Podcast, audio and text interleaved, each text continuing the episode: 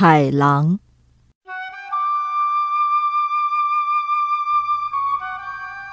一天夜里，在北中国折多郡府村，也就是今天日本冈山县的新建市，有两户人家饲养的牛突然离奇失踪。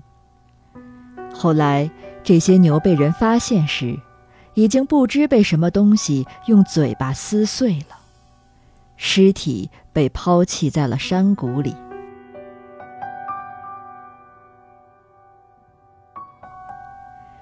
村民们认为这肯定是猛兽所为，大家商量后决定搜山消灭猛兽。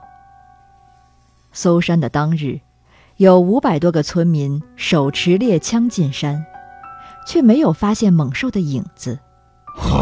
等到夜幕降临时，树林里出现了一头猛兽，大小接近一头小牛，样子像狼，嘴巴裂到耳根，露着獠牙。村民们开枪射击，猛兽迅速跳进了山里，再也没有出现。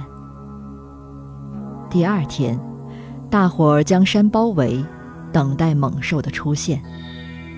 猛兽现身后，看起来比前一日衰弱了许多。一阵枪林弹雨过后，他当场倒下了。仔细观察猛兽的样子，只见其身体青黑，獠牙有三寸，约九厘米长，脚上有蹼，因此这很可能是一只海狼。据说从此以后。村里再没有牛遇害。